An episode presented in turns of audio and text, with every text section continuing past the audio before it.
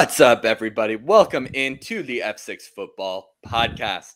Cam Copeland here, co hosting with Alex Rogalin. And Alex, my man, what a week! What a week it was of NFL football, that is. We had some historic games. Uh, it was, we had some crazy upsets. We learned a lot and nothing at the same time with some of these mm. games. But I'm just looking forward to to finally sitting down and for the first time with you and just talking about these games fresh off of this crazy week. How are you doing, Alex? I'm doing well, Cam. Thank you. Yeah, it, it was it was quite the week. It was a week of either either that was blow there was blowouts, right, or it, or it was like a couple obviously upsets, like we said. Um, a couple games that were closer than maybe that we thought they were going to be. But you know, I, I think the reason there were so many blowouts this week is we're really starting to see the teams that are really going to separate themselves from everybody else, right? There, there's always a, there's a few teams every year lately that we know they're good. Might, they might some of them are starting slower than others, but we know that by week three, week four, guys are really starting to get into the you know get into the groove of the regular season, starting to get into that grind and separate themselves from the pack. So that's what we saw from some teams. And there's some other teams they're still trying to shake off that uh, that that maybe lack of preseason play rust that a few teams are still experiencing. Yeah, I mean, as you said, there's some teams that separated themselves, and then there are also the Dallas Cowboys. So I'm not not exactly sure what's going on with that game, but uh, yeah, I mean, again, we'll we'll touch on all these all these uh, games for Week Four and some you know some of the games that that we just saw. But the first thing that we have to talk about that stands out to me is the Dolphins win over the Broncos because putting up 70 points uh, is you know it's pretty good pretty good. That doesn't happen. I've heard I've heard that every week. game. yeah, yeah. And uh, the Broncos, they did score more than 16 points, so good on them. Man, that was that was a wild game. And and honestly, like I I as a Chiefs fan, you know, as you all know, Cam and I, you know, we we are open and we're open about our biases, whether you like it or not. I am a Chiefs fan, have been my whole life, and I'm not gonna say I'm not gonna say miss say this, Cam. I loved it, man. I loved it because Sean Payton has talked so much crap this oh, entire oh, yeah. offseason. He, you know, he spent all that time literally openly bashing Hackett and the other guys in the staff last year, saying it was all their fault that the Broncos, it was the worst coaching job he'd ever seen. And, you know, and it was a complete joke last year and how he was going to change the culture. I think he's got a rust problem, not a culture problem, because I honestly, man, I relished and enjoyed seeing the Broncos get their ass kicked. Uh, mainly him, because of Sean Payton. yeah, and him saying all that, that's weird, right? Coaches don't. It is do weird. They don't usually do that. No, no and that's never. remember that's why Aaron Rodgers got all upset about it, and we even talked about that on one of our early shows. You know, because him and Hackett were close. Um, but anyway, yeah. So it was kind of one of those things where it was like, man you, you can't put the cart before the horse. If you're going to talk shit, like you got to be ready to back it up. And giving up 70 points is not how you back it up. So, no. not going to lie, loved it a little bit.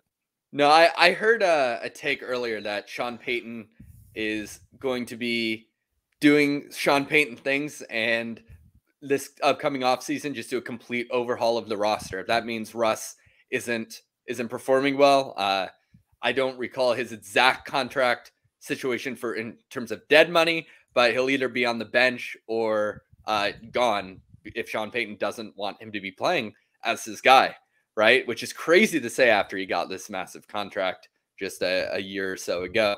But uh, you know that that's he came here to to bring his philosophy. He was, you know, the Saints uh, acquired a first round pick plus just just to get rid of his contract.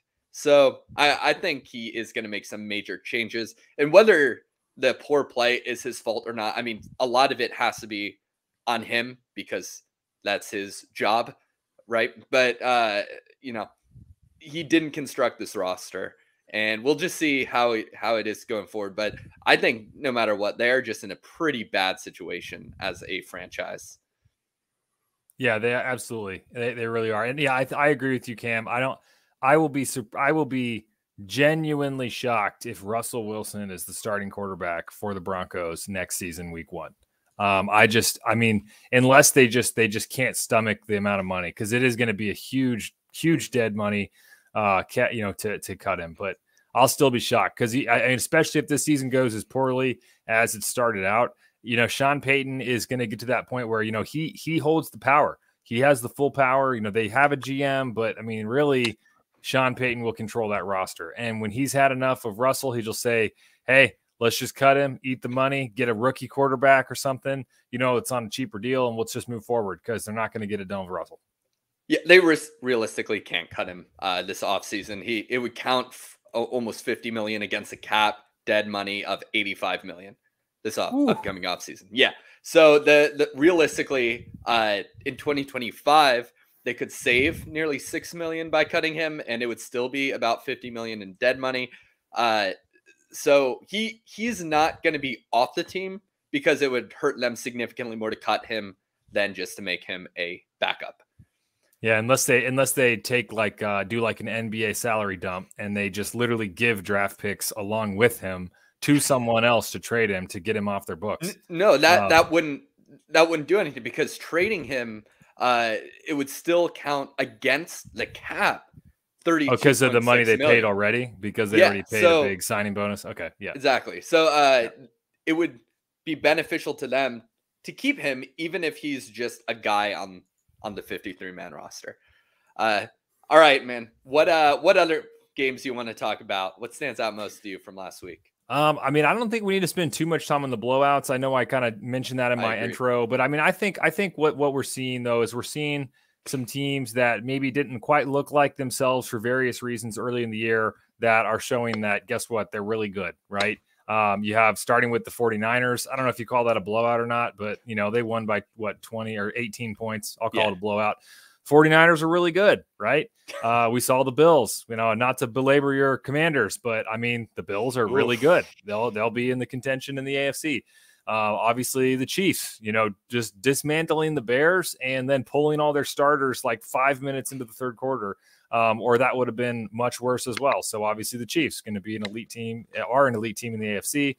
Um, and I even think last night's game, the Eagles over the Buccaneers, Eagles are still kind of rounding into form, but you know I'll count that one as a blowout as well. The Eagles are really good. I think the Bucks, even though they were two and zero, oh, are a little bit of a paper tiger. Um, so I mean, I think that just those four games there, um, they're not entirely surprising blowouts because those teams are really good and uh, and should run away from uh, moderate to less than moderate competition. Yeah, and and you know, your as you said, your Chiefs completely blew out the Bears early on, as expected. But uh, a takeaway from that game is that I, you know, the the Chiefs or the Bears could not get anything going at all. Uh, after the half, it's even against a lot of backups, for instance, they they just couldn't do anything. And a lot of it is coaching and a lot of it is Fields. And I don't think it would be surprising at all if Fields is not a starting quarterback in the NFL next season. I, I think it's very possible that, you know, the Bears have two first round picks in this upcoming draft, both looking like they could be top five picks at this point in time. And yep. I think it it's becoming more and more likely that they end up drafting someone. Yeah, it's too bad too. I mean, it's one of those things that it's so hard, Cam, to see to recognize. You know, is it is it that the player is just not good at the NFL level, right, or is it the team that he went to? Um, you know, there's certainly some generational players that would be good anywhere, um, and then there's guys that just got to be in the right situation. And honestly, I loved I loved the athletic and the physical profile for Fields coming out of college. I mean, I just really he thought he had, I know, right? I thought he had the tool set, you know, um, has a big arm, you know. Um, I just, I thought they could help him some with the accuracy. It could be, you know, could really develop into a player maybe similar to a route of I was thinking like Josh Allen.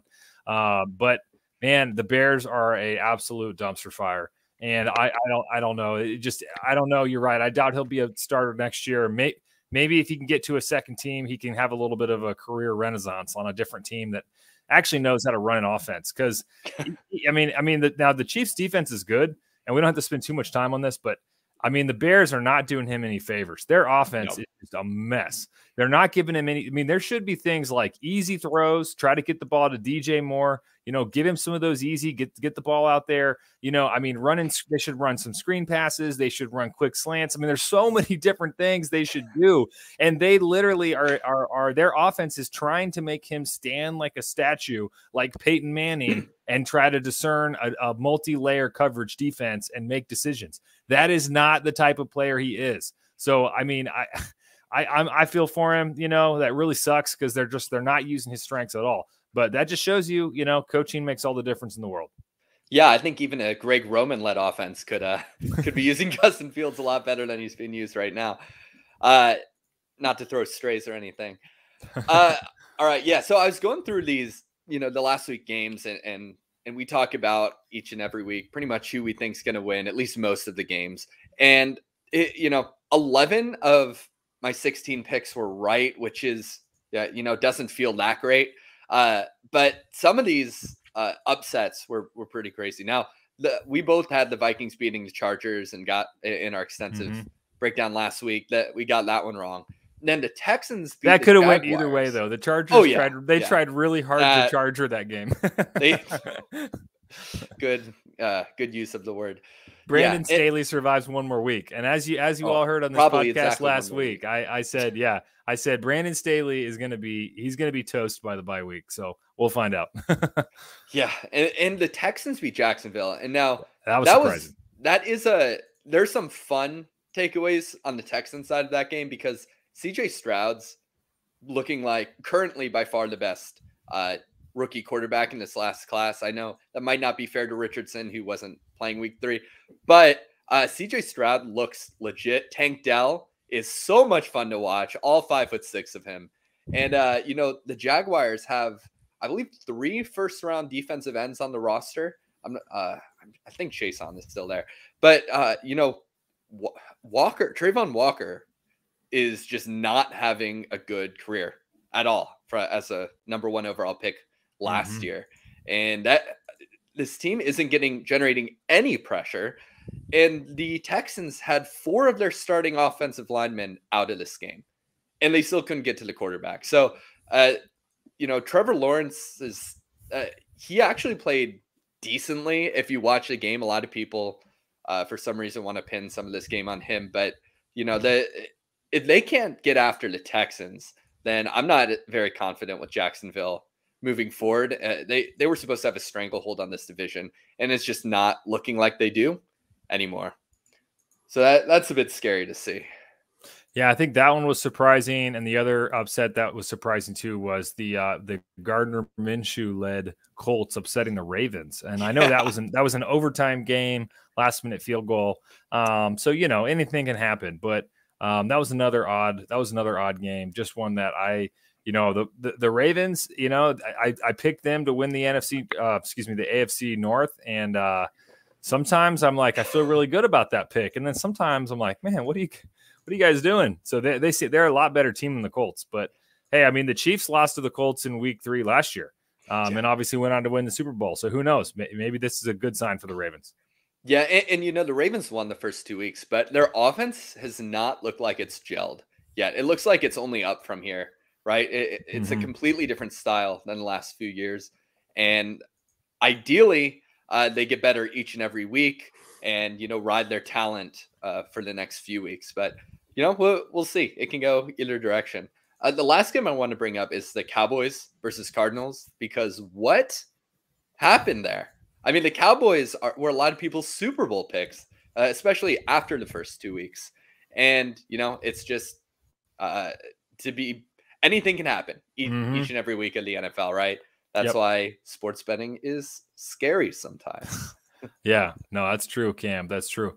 Uh, all right, and I guess it's time now for us to look at and recap our upset picks. And so, just as a reminder for everybody, if you're just joining us, every week Cam and I pick an upset uh, of the week, each one of us, and we're keeping track of our records throughout the season.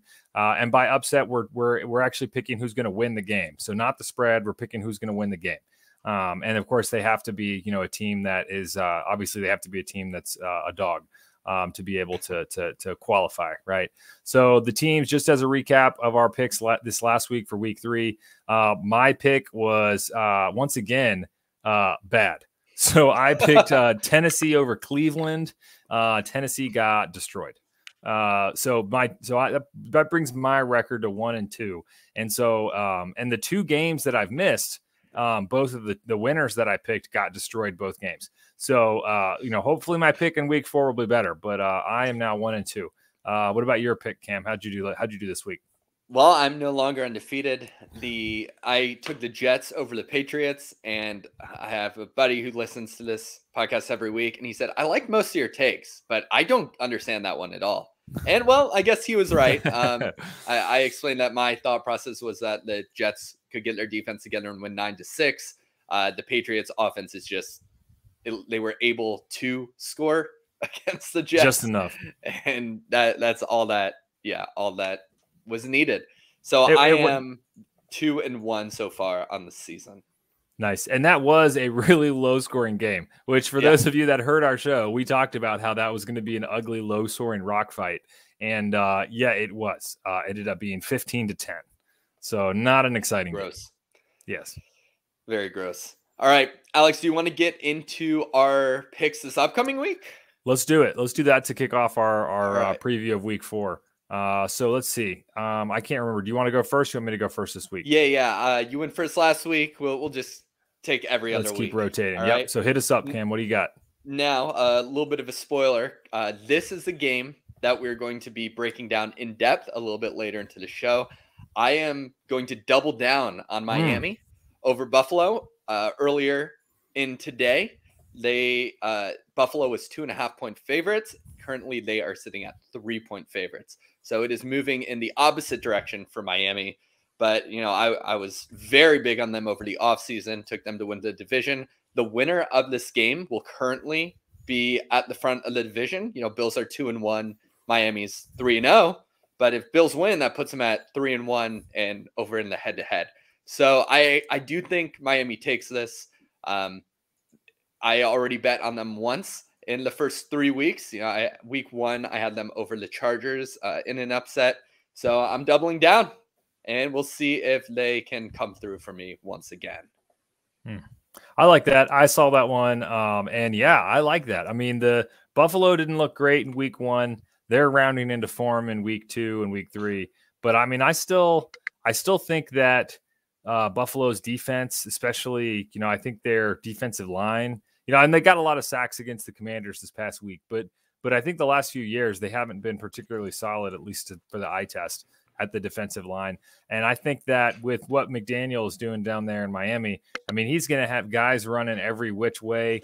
Um, you know, Tyreek's going to be running all over the place, and and obviously Tyreek has has had a lot of success against Buffalo uh, in the past, you know, both last year and of course when he was in Kansas City. So I like that pick. Uh, I, I think that that I think that one's going to come to pass.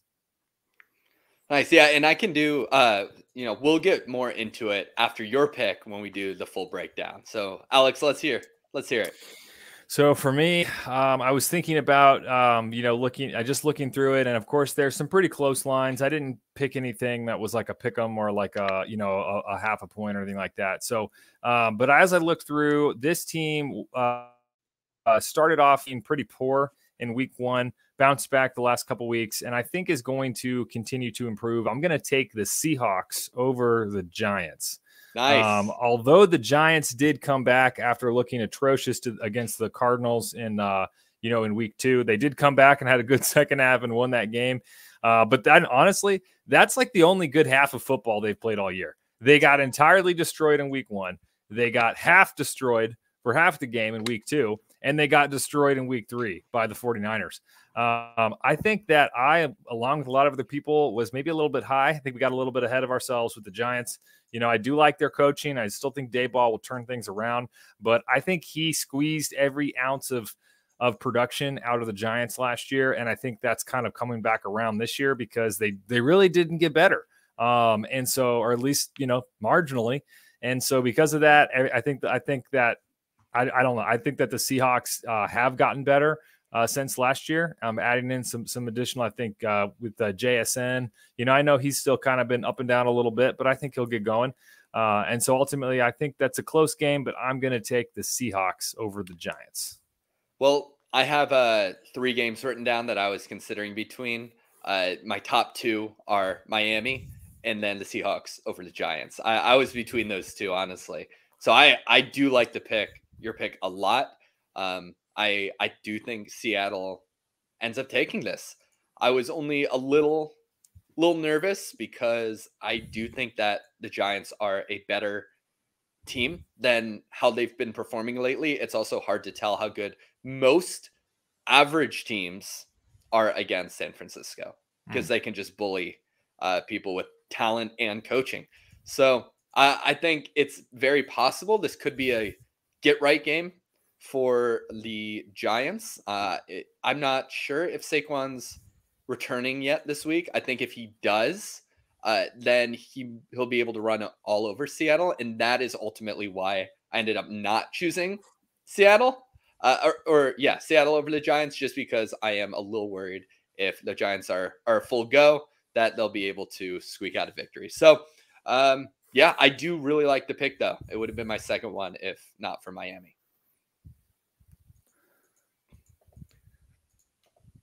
All right. Uh, so the other uh, option I was considering was the Rams over the uh, the Colts, but after the Colts beat, um, you know, beat Baltimore, the Ravens, week, yeah, it just yeah. it just did not seem like a, I was I was a little less confident there. Yeah. Hey, the Rams are frisky, man. I, you know, I remember we uh we talked about we you know we we kind of talked about what division we thought when all things were said and done this year would be better between the NFC South and the NFC West. Um, and we, you know, we had some good back and forth about that in one of our in our NFC preview show. And uh, and I remember at that time I said I thought the Rams were going to be frisky. I said I thought the Cardinals would you be did. terrible, but the Rams would be frisky. And then I kind of felt like walking that back as preseason went on because then I was like, no Cooper Kupp. And then there just seemed like there was some drama with Stafford. And I was like, ah, that didn't make you feel great. But uh, I mean, once again, you go back to coaching. I mean, I don't think there's any dispute that McVay knows how to coach. So I even thought last night a couple things, a couple bounces go a little different. They had a chance to beat the Bengals in that game oh, yeah. Monday night. Um, you know, so I, I, think they're I think they're frisky. So I definitely think the Rams and and honestly the Cardinals are too. You know, I mean, we just talked about them, but you know, beating the beating the Cowboys, and honestly, they were in. They should have beat the Giants and uh, and they were in a you know decent game with the Commanders back in Week One. So who knows? Where? I mean, a couple couple different bounces, and the Cardinals could be three and zero. Yeah, jo- Josh Dobbs, you know, he's always had some pretty high highs. He has the the skill set to be, you know, be a competent quarterback. He just uh, he's never been consistent and has never thus had a you know full-time uh gig that he he was able to hold. So, uh you know, he can he can use his legs, he can make some big time throws. He just uh you know, and when it when it comes through, it's like uh, Ryan Fitzpatrick, right? When he had his games, he'd have his games but uh, then he'd throw some wild interception. Then the magic runs out. Triple coverage. Yep. yep. Unlike those ad season right now where there's too yeah. much magic. Yes. uh, all right, Alex. Uh, you want me to get into the Miami Buffalo breakdown? Please break it down for us because I know when you and I were prepping for this podcast, um, this is an easy pick for a game to break down. I mean, I think that I, I think it's the game of the week uh, in my mind. You know, I know that it's be. not it's not a primetime game, and we'll find out tomorrow if it's I don't if it's even going to be on in my area in Virginia um, on the just the re- regular cable network. Uh, I, if it's not, that I'll be disappointed because that is definitely one that I want to watch. I think that's the best. Uh, that's the got to be the game of the week. So uh, as we think about that, what do you what do you who, who, I know you already mentioned the Dolphins. You think have an edge? Uh, tell us, Cam, why do you think the Dolphins have an edge in this game? All right, so I'm gonna go down and just uh, talk about some of these teams' tendencies, and then explain the matchup and why I think Miami does have an edge. So, as I said before, Buffalo is favored by three.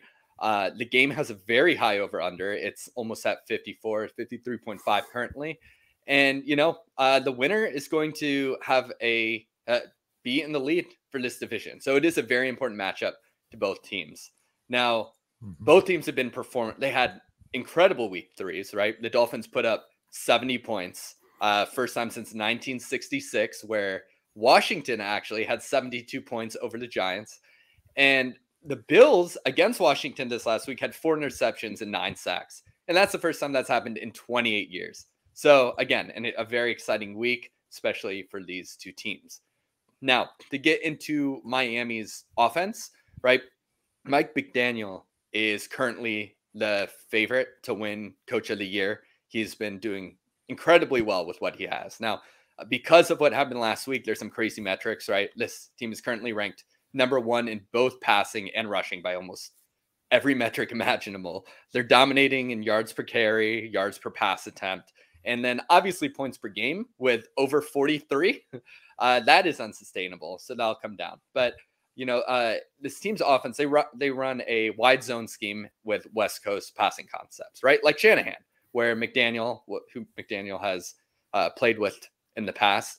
And now a big difference is that McDaniel uses more uh, more of his personnel deep than Shanahan. Uh, Tua has the fourth highest average depth of target in the NFL so far. So he still does air it out. Uh, now, this team is predicated on it, they have speed and they use lots of motion, right? In fact, the uh, they have the six highest recorded speeds on an NFL field so far.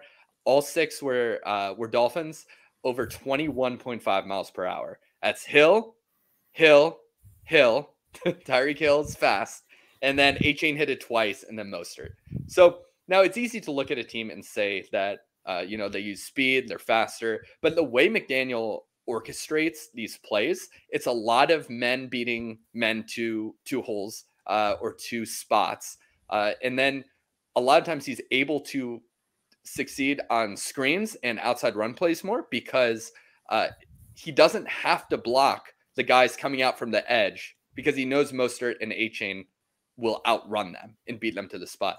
So this allows for an extra guy to be downfield and them to end up with lots of very big plays as they did last week. Now, when it comes to rushing, um, they are zone heavy, 62%, but Achane actually has uh, 34% of the team's gap attempts. Uh, he has run more gap than zone, which is interesting. Must be just a play style thing or something they saw in camp that they like. Uh, they are surprisingly sixth in the NFL currently on uh, first and 10 runs. So they are a run first team, but a lot of that is probably to do with game script, right? They average 8.3 yards on first and 10, which is absurd and also unsustainable and happened because of this, you know, this blowout. So uh, they use both Mostert and Achane in the backfield a lot, especially this last week, right? Achane's first real start. They use 21 personnel uh, over 60% of the time, which is wild. I've never seen that before. Uh, that that's bound to come down. But again, the way McDaniel is calling the plays is pretty pretty crazy. Um, now on the receiving end, it, it's a lot of quick timing. Uh, through the first two weeks, Jaylen Waddle actually led the team in outside snaps uh, via RotoWire, even though he still had more inside snaps himself. So it's a lot of lot of stuff underneath, a lot of quick throws, uh, and then the deep deep routes are a lot of crosses, sluggos. You know, it, it's it's then Tyreek Hill getting down the field and just using his skill to get open. So now on the defensive side of the ball, right? A lot has changed since last year. Last year, uh, defensive coordinator Josh Boyer had mostly cover one and cover three and he actually had the second lowest cover four rate in the NFL, only to Dallas.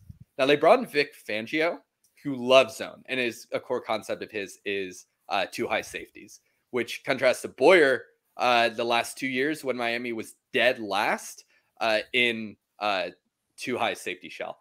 So they play lots of zone, seen this last week in Denver. And one of their main philosophies is not to allow big plays over the top. Now on the line, they switch it up a lot. They usually rush four and drop seven, uh, but they line up in three, four a lot of the time. So they keep sort of a tighter inside linebacker formation uh, than many teams, and they still run that base three, four despite only rushing four most of the time. Now last year they had a very high blitz rate, which is something else that's different from this year. Uh, Fangio historically has a low bit blitz count. Is actually never finished higher than 13th uh, on blitz rate throughout his entire career, which continues this season. Um, now Jerome Baker's had I think 16 pass rush snaps through three games, which is which is a good amount. But besides that, uh, it's pretty much just rush four, drop seven. So again, this offense has speed. This defense is sort of bend, don't break, cover well, and uh, kind of allow them to to run and throw underneath. So how this pairs up with Buffalo? Well, uh, you know, Buffalo's offense is the same as last year. Uh, offensive coordinator Ken Dorsey. It's a lot shorter passes. The only player with an average depth of target of over 9.8 is Gabe Davis, right? So it's a lot of quick passes. They're leading the league this year in 12 personnel because they drafted Dalton Kincaid and paid Dalton Schultz. Not Dalton Schultz, that's the wrong guy. Dawson Knox, wrong team. Um, so uh, they're, they're using both of them on the field a lot. And as opposed to Miami's offense, which is mostly zone, they run 72% gap. And when it's not gap, it's a lot of inside zone. They do this a lot with Murray uh, close to the goal line, for instance. So uh, they they haven't passed as much this year, but that's probably more due to game script. And I expect a lot of passing this upcoming week. So to wrap it up, the Buffalo defense, right? They have a new defensive coordinator, uh, Eric Washington, who was their defensive line coach since 2020. Probably doesn't matter uh, too much because of who their you know head coach is. Uh, they have very high cover two and cover four rates uh, they did last season and do again this season. They they played a bit more cover two man than expected against Washington. I watched that game very closely, but uh, it is you know it's still a lot of cover two, cover four, rush four, drop seven, just like Miami's defense. Um, but the difference is they have a base four three, right? They they play a nickel base, which most people know because of the uh, Sean McDermott's Buffalo nickel that people refer to. So, uh, you know, the Buffalo nickel is basically that bigger nickel who can also play the box, helps on run defense as well. And they rarely blitz, uh, less than Miami even this year so far. So, uh, these teams are both high powered offenses with defenses that ha- are very good in coverage and uh, rush four. So, I think in order for Buffalo to win, they have to maintain shell to mask their coverages, not let Tua get his clean first reads, right? His quick timing on the inside, a slant to hill to go all the way. They can't allow him to get the first read, but I do think they have to keep that that coverage, keep dropping seven, uh, and keep that zone as they know how to play. So I think in order for Buffalo to win this week, their front four just have to step up and dominate. And I just don't think that's necessarily going to happen. Um, you know, Tua has actually performed really well against a blitz uh, with a nearly an 80% adjusted completion percentage when blitzed. So I don't think that's going to necessarily help. He's playing decently under pressure. So if Buffalo's front four can step it up, uh, stop them, and get get some turnovers, it'll help a lot. Now Buffalo also needs to hold the ball and keep Miami's offense off the field. They are first in the league in uh, going for it on fourth down. They they keep going for it on fourth down this season. So I think they're going to need to continue that uh, finish the plays uh, or finish the drives with touchdowns. And just ultimately, I do think it's going to end up a high scoring game. Uh, now, I've said the victor is going to be Miami, but I think it could be very close as the books indicate. So hmm. that's it. There, there's the breakdown Miami versus Buffalo. Who do you think takes this, Alex? Yeah, that's uh that's thanks for that breakdown, Cam. So you know, I always like to go back and look at the history of the teams. And so, just a little refresher for everyone as well. Uh, Miami, man, they play this Buffalo team tough. Uh, you go back to last year, they did face in the playoffs, but of course, that was Skylar Thompson, I believe, was the quarterback for Miami. Jeez. And because, uh, of course, Tua was hurt. And Miami still kept that game close. So, they, they uh, Buffalo won by a field goal. And then you look at uh, the two matchups they had last year. There was a late late season matchup uh, in December where that was a really tight game. Uh, Buffalo won that by a field goal, and then the first matchup, which was actually down in Miami the, uh, early on uh, last year, that was the game. If people remember where Buffalo came down the field and had a chance to uh, try to spike the ball and kick a field goal, and they didn't get the playoff in time. Oh. And so then that was that uh, that internet meme of of Dorsey smashing everything and having like a rant, you know, up in the booth because he was so mad the team didn't get the playoff. Uh, so I mean, the point being that they, they, they, this is just electric each time these teams play, and it's so close. And uh, uh, you know, and of course it'll be up in Buffalo, which you know at this point in the year, that's a, that's a good that's a good time to play, right? Much rather play there now, you know, than three months from now. Uh, so I do think it'll be a close game.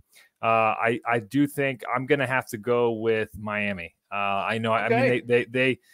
I, I think, and I think you really hit hit on it when you were talking about McDaniel in your preview, and I think it's because one of the biggest different, like one of the ways you can really tell how great a coach is, is how open a receiver is.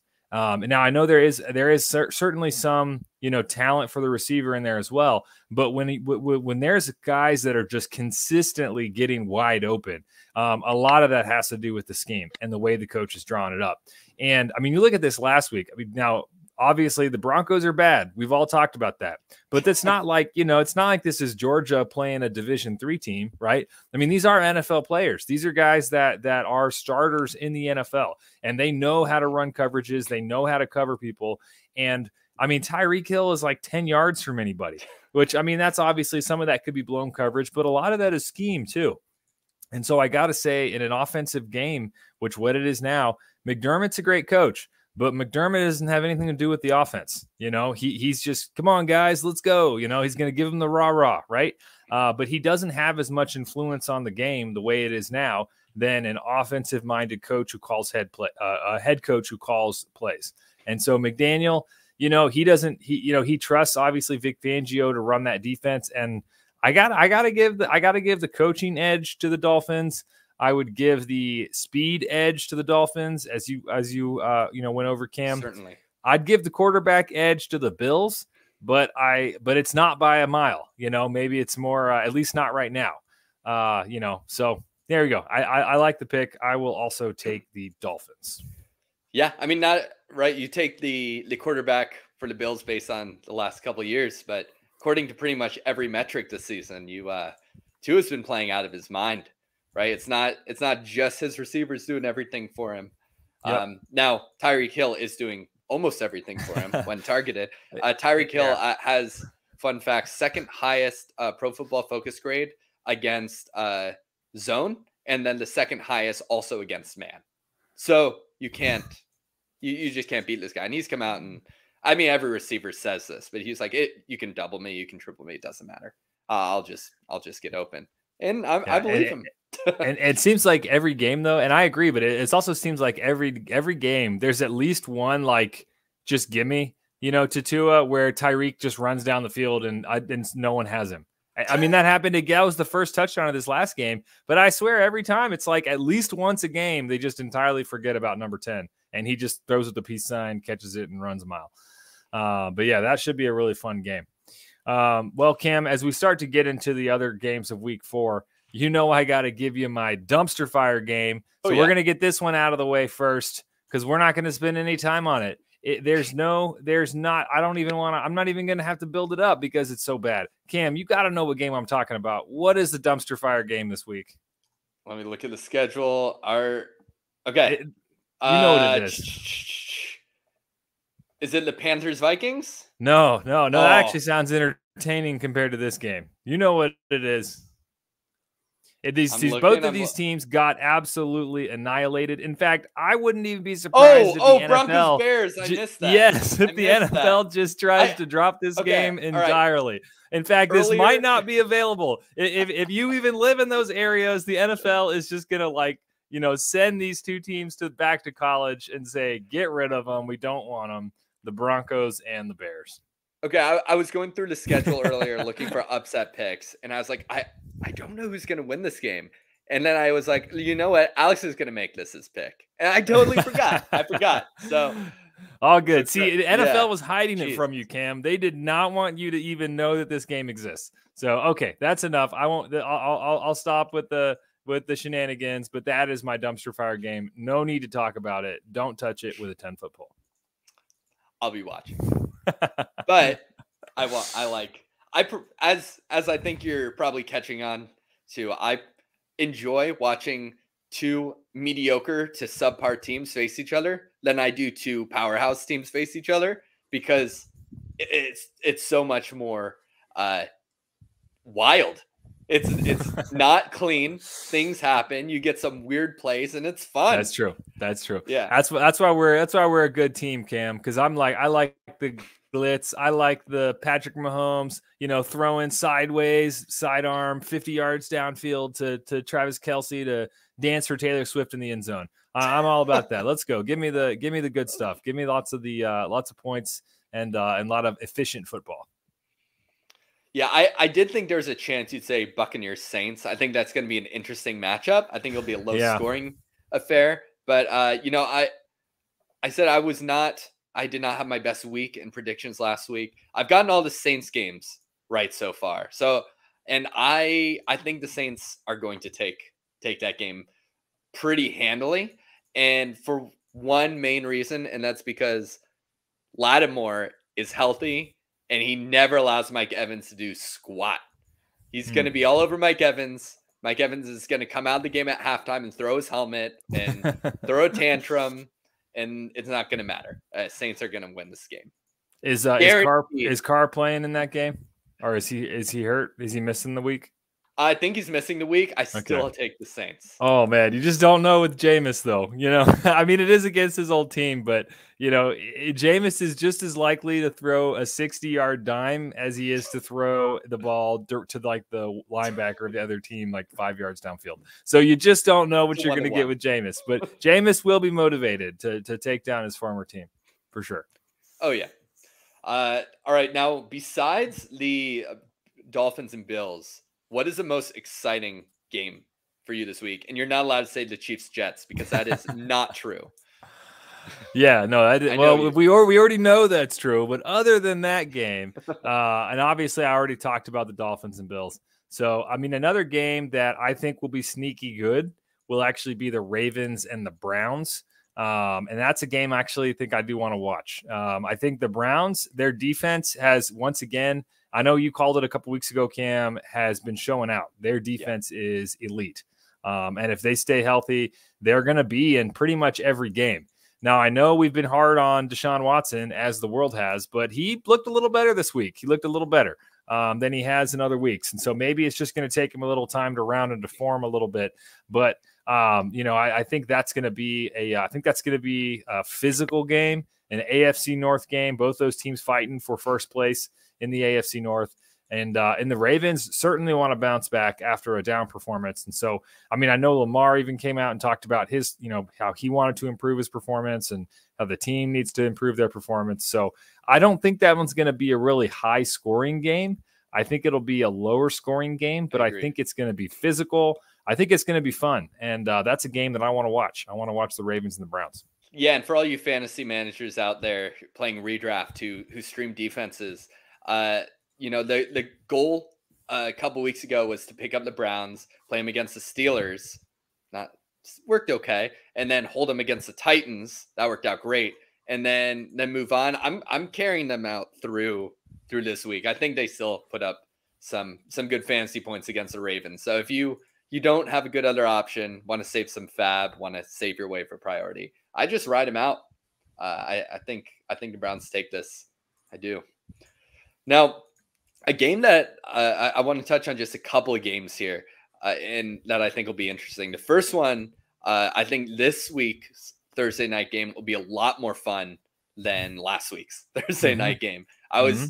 I was not too too excited to watch the Giants 49ers last week, but the Lions and Packers are just both fun teams because they're both playing uh I'd say ahead of expectations. I know a lot of people thought the Lions would be good. I, at one point, I think they were the had fourth highest odds to win the NFC.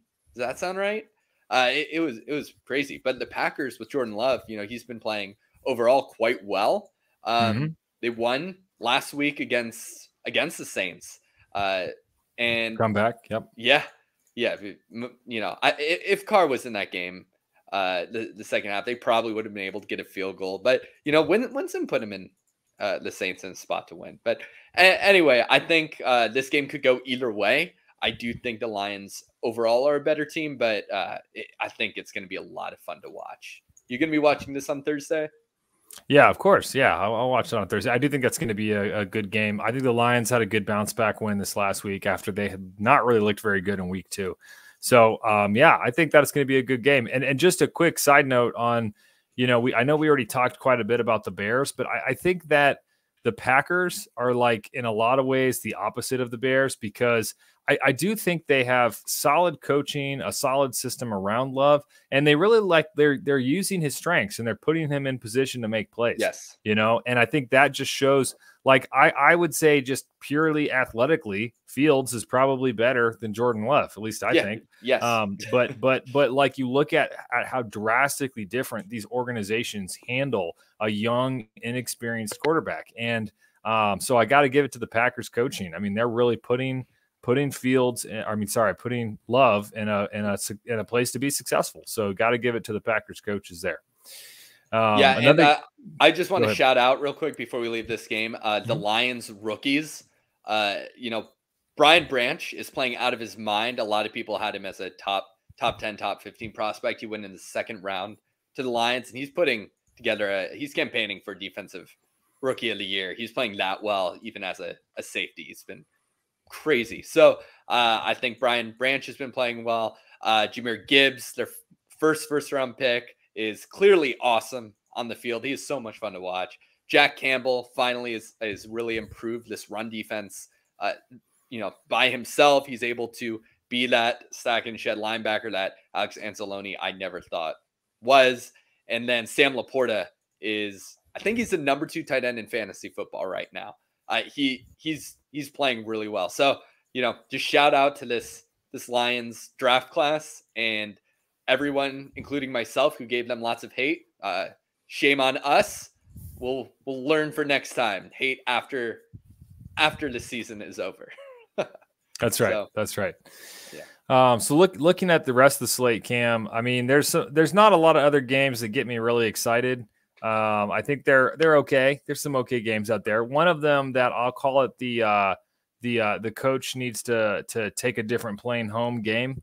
Uh, we'll, uh, we'll, we'll, I don't, I don't know if that's an official thing, but I'm going to call it that. I'm going to say that's the Raiders Chargers game.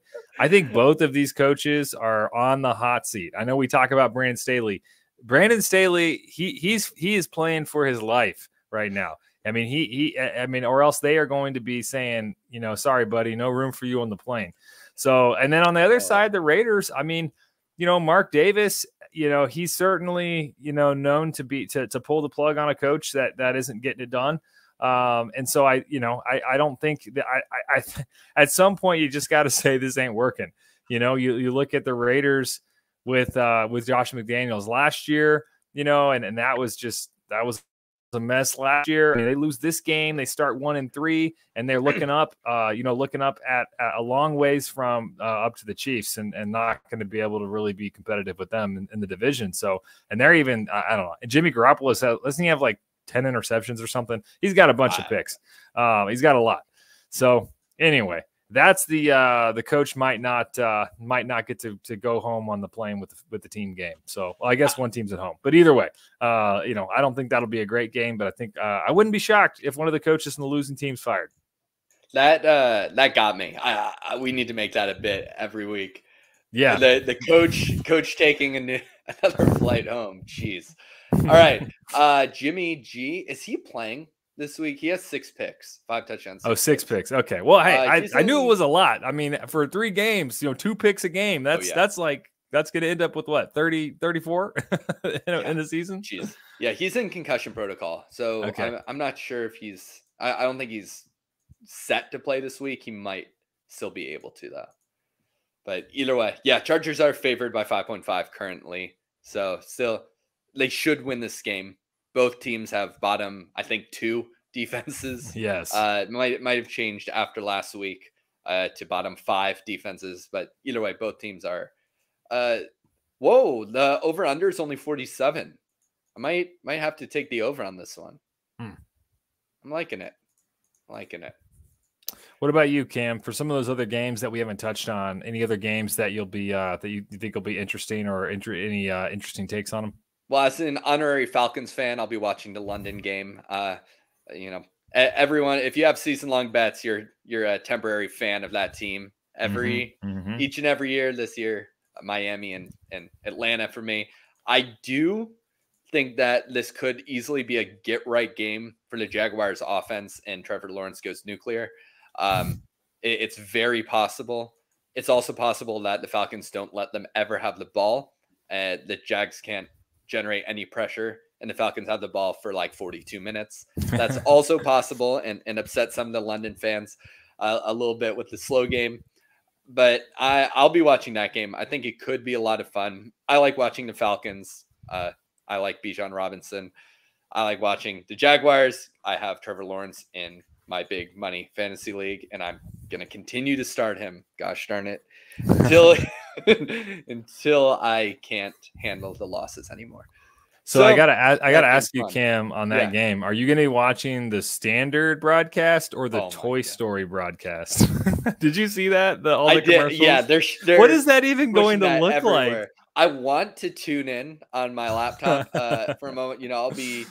Uh, let's see what time's the Commanders game. One o'clock. So yeah, I'll be watching. Oh, Oh, that's at it's at nine thirty. Yeah, because it's East, Sunday. Yeah, it's a, okay. Yeah. Uh, never mind. Yeah, I will be watching the Toy I'll, I'll broadcast, baby. How's that? We'll oh, next man. next week we'll tell tell you our thoughts on that broadcast, even if we watch for two minutes. But it's I'll just such in. it's just such an odd thing, you know. I mean, uh, you just it's like you have these Disney executives that are paid, you know, exorbitant Billions. amounts of money, and they must have been sitting there and they're like how can we get kids? Yeah, how can we get kids in their room to watch football on Sunday morning? You know, well, how about we just pretend it's Toy Story? Oh, they'll love it. Oh, I don't know. That's just... they did this with the uh, slime, right? The last yeah, yeah, but I think that like ago. they just had like a border around it, and they had like slime in there. This is supposed to be like they're like virtualizing what's actually happening on the game, but they're doing it with like all animated characters. At like least that's Je- what I think. Jessie Bates is uh like Woody or Buzz or yeah. something. I don't know. yeah, there you go. That's that's the biggest controversy is who who do you get to pick to be Woody and Buzz and who's Bo Peep? Someone has to be Bo Peep. uh, first world problems. Uh, All right. Yeah. Uh, any any other? Let's see. What what games have we not touched on yet? We can touch on those real quick. Uh, we have the Cincinnati Bengals going to see the Titans. Yep. Um, I think the Bengals will win that game. The Titans looked pretty terrible in Week Three. And uh, I just I like Vrabel, and I know I was my upset pick, and they got destroyed by the Browns. But um, Tennessee just doesn't have a lot of juice. They just they don't have the players. I don't think they have the horses. Um, so I, I don't I don't love the performance from the Bengals, but this is about the same time the last two years the Bengals start to start to kind of right the ship a little bit and start to uh, to get things back on track. So as long as as long as Burrow continues to get healthier, I expect a better performance out of the Bengals, and I think they're gonna I think they're gonna take take this one from from the Titans. Well, if if Burrow's calf is not healing, then it, it's just going to be a very long season. You know, mm-hmm. the Bengals have been in shotgun ninety percent of first downs this year, which is, I mean, ridiculous, right? It's league leading um, surprisingly, Commanders are are up there too at number two with 88%. But Bengals, uh, you know, if if they're just operating out of shotgun uh, and Joe Burrow can't step into his throws, can't push off that back leg, he can't rotate his hips. You know, it, you watch the game, those, I it was ugly. I, he was mm-hmm. passing it. Uh, you know, I I think at one point they showed a stat that his average depth of target was 2.9, which is hilarious. Just he's throwing to running backs. Sad, yeah, yeah, that, yeah that's right. that's it. So, uh, I think that the Titans are a well coached team, and I think that it is very possible they can upset the Bengals if the Bengals are unable to switch up their looks on offense. I don't think they do. I think mm-hmm. they can though more yep. than other. And, and I do think it's I do think it's pretty close to a like must win for the Bengals, even though they're banged up because you, you know they dropped to let's say they dropped to one and three, and let's say that the Browns take that game against the Ravens. I mean, now you're already three games behind first place. You know, and uh, you know, so that's just yeah, I, I think it's a must win for the Bengals, especially if they want to be in the run running for a top AFC seed. Bengals are only two and a half point favorites right now. That's a that's surprising. Does not instill confidence. No, it doesn't. So no. I guess the uh the bookmakers watched them play uh last night. Yes. Do you right. uh you, you got any thoughts on the Steelers at the Texans? That's where I was just going. I I think yep. that could be a. Uh, I know people are excited to watch Stroud right now, but the Steelers get after the quarterback way better than the Jaguars do and mm-hmm. you know people are trying to validate uh, their their picks of Stroud, uh, saying that oh the the Georgia game that's legit. He's brought it to the NFL, and he might have. He's been playing okay under pressure. He seemed poised, but I think he's going to have a lot less time to throw this week. Uh, Steelers Steelers are going to take this one. Uh, I I think it's pretty. They're going to take it pretty handily, um, mm-hmm. And they are currently three point favorites. I think they cover. Yeah, I think so too. I think TJ Watt is, you know, he he's he's difficult to block even if you have a good offensive line. And I know that the Texans have even been pretty banged up on their offensive line. So yeah, I think I think it's definitely Steelers for that one. All right, Steelers covering Chargers Raiders over. Need to need to add a bit to this parlay I have building on this podcast. uh, I think the last. Uh, what were you saying? Yeah, I was going to say the last game I don't think we really touched on. Um, well, actually, there's two left. I mean, there's Arizona Cardinals against the 49ers. Uh, uh, Niners win. Uh, yeah. What, plus 14 or minus? Yeah, that has the biggest, I think it has the biggest line of the week. So I wouldn't be surprised if that's that's probably going to be a blowout. Um, and then I, I guess a sneaky game that will be sneaky low scoring in my mind is going to be the Cowboys and the Patriots. This is the last game that we hadn't talked about yet. So, you know, the Patriots offense is not good, and the and the Cowboys defense, other than against the Cardinals, is good. Uh, and then I think that the Dallas offense, you know, really run heavy. Um, Dak is still just, I guess he's just Dak, but but I think the Patriots actually have a pretty good defense this year. So I think that one's going to be a low scoring game, and uh, I think that I think the Cowboys will win in a bounce back effort. But I think it's going to be close. I think that'll actually be closer than people think. Yeah, I mean the the lines only. I thought I saw two. No. Oh, oh no. I was way off. Uh, line is favors the Cowboys 6.5, uh, 43 over under. You can bet even under 43 right now. Hmm. Um, that, that, yeah, if this is low scoring game, we might have rounded out the parlay under for the Dallas Patriots. Feel pretty, pretty decent about that. Um, I do want to shout out for the Patriots, Christian Gonzalez. He has, uh, all right. Uh, he is a top three zone corner according to PFF metrics right now.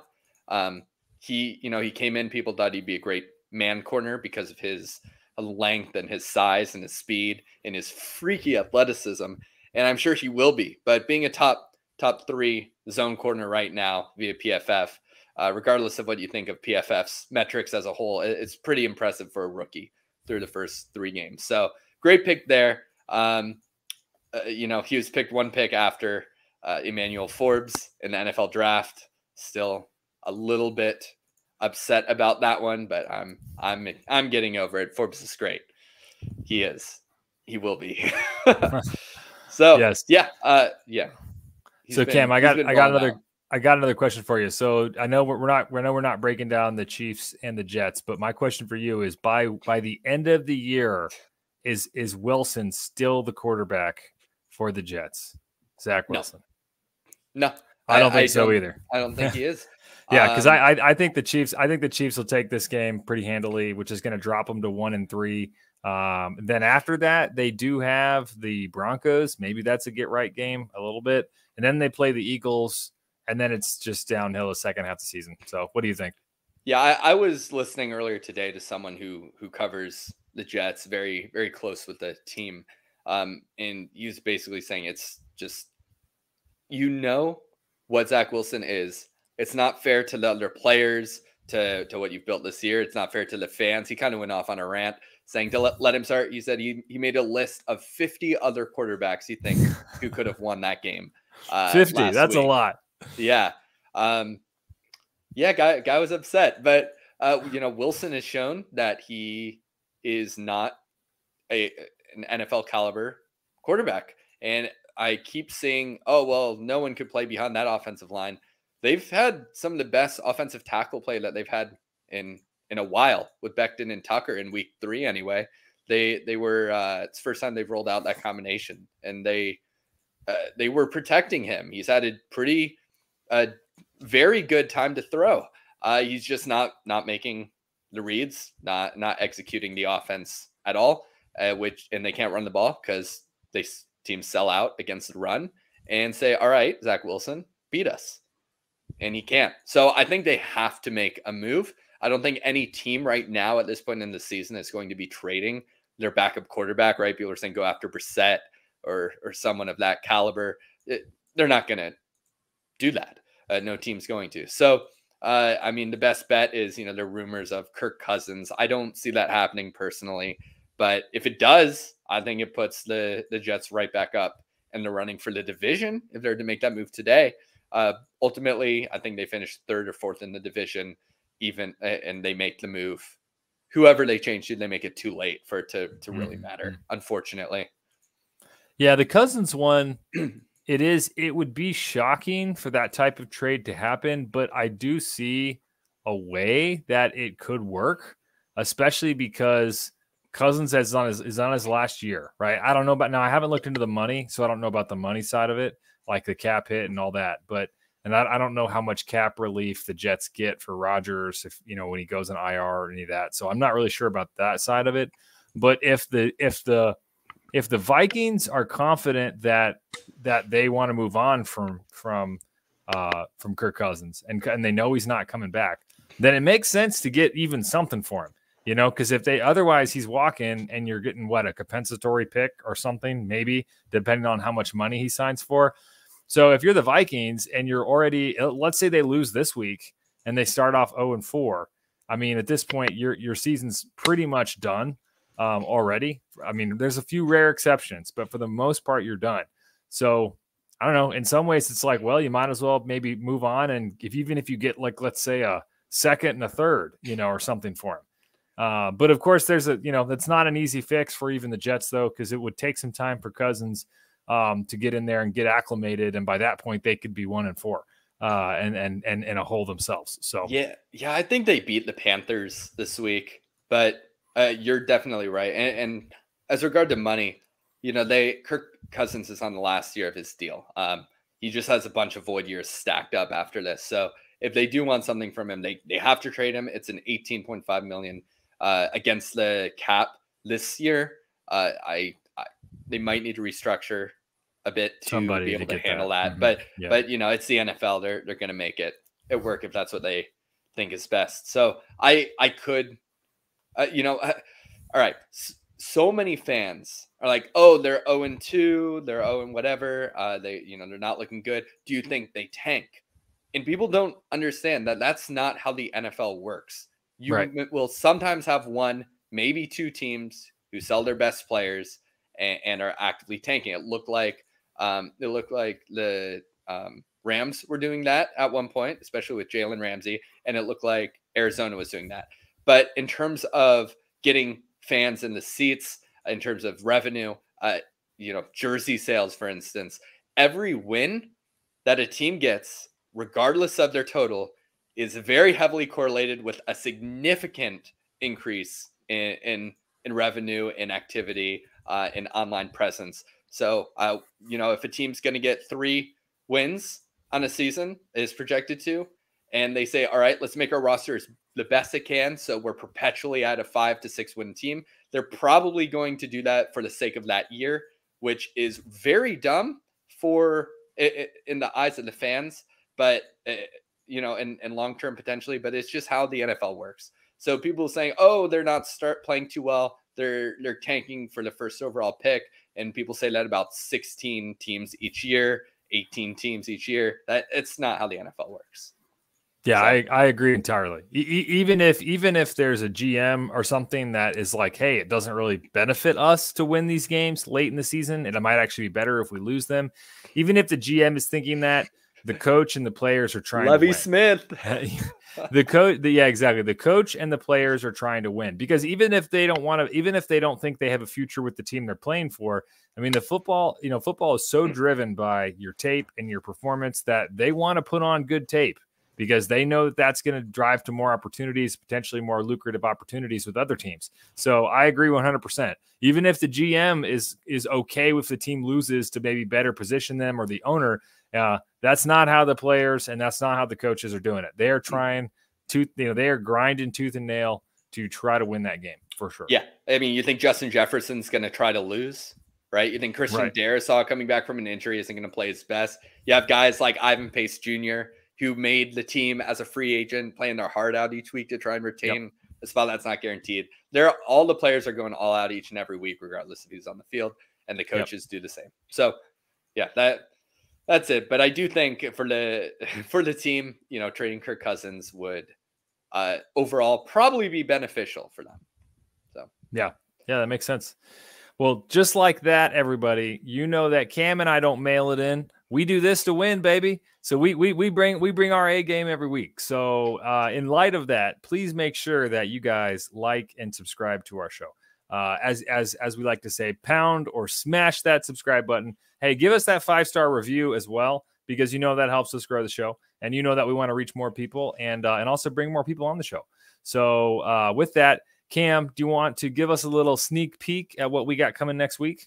Yeah, next week uh, we're gonna be doing what what we have done. You know, get get our our matchup breakdown, but we're gonna spend a little less time on the recap and preview, and we're gonna start going over uh, some of these college prospects. We're not gonna do a full breakdown. Not gonna be talking too much about Caleb Williams and Marvin Harrison Jr. Anyone who knows anything about the draft has been hearing those names for for at least the last year or so. So we're gonna talk about some risers, some fallers, some under the radar prospects we like just spend a little bit of time towards the end of the podcast, just sort of seeing how the college football season's shaping up. Uh, and and you know, it, it's always fun to start talking draft even as early as the start of October. And that's when I start start breaking and uh, breaking out the film. So I do a little bit of an overview beforehand, see what guys I want to look at first, and start watching their first first few games. So I'm very excited to get into this part of the season. Yeah, that's going to be awesome, everybody. So come back for that. And then I think also probably the week after that, we're going to talk a little bit about our division pick picks and maybe even change a few or beg for forgiveness. Uh, and by that, I'm talking about myself and the Bears. I will be begging for forgiveness for uh, for all, all of you for making that my NFC North pick. So make sure you come back for that too. It's going to be a lot of fun. So thank you everybody. It's been an awesome week. Enjoyed uh, enjoyed a lot of great football and looking forward to what we got coming in week four. Make sure that you join us again next week. And other than that, Cam, let's have a great week. Yeah, man. See you next week. Peace.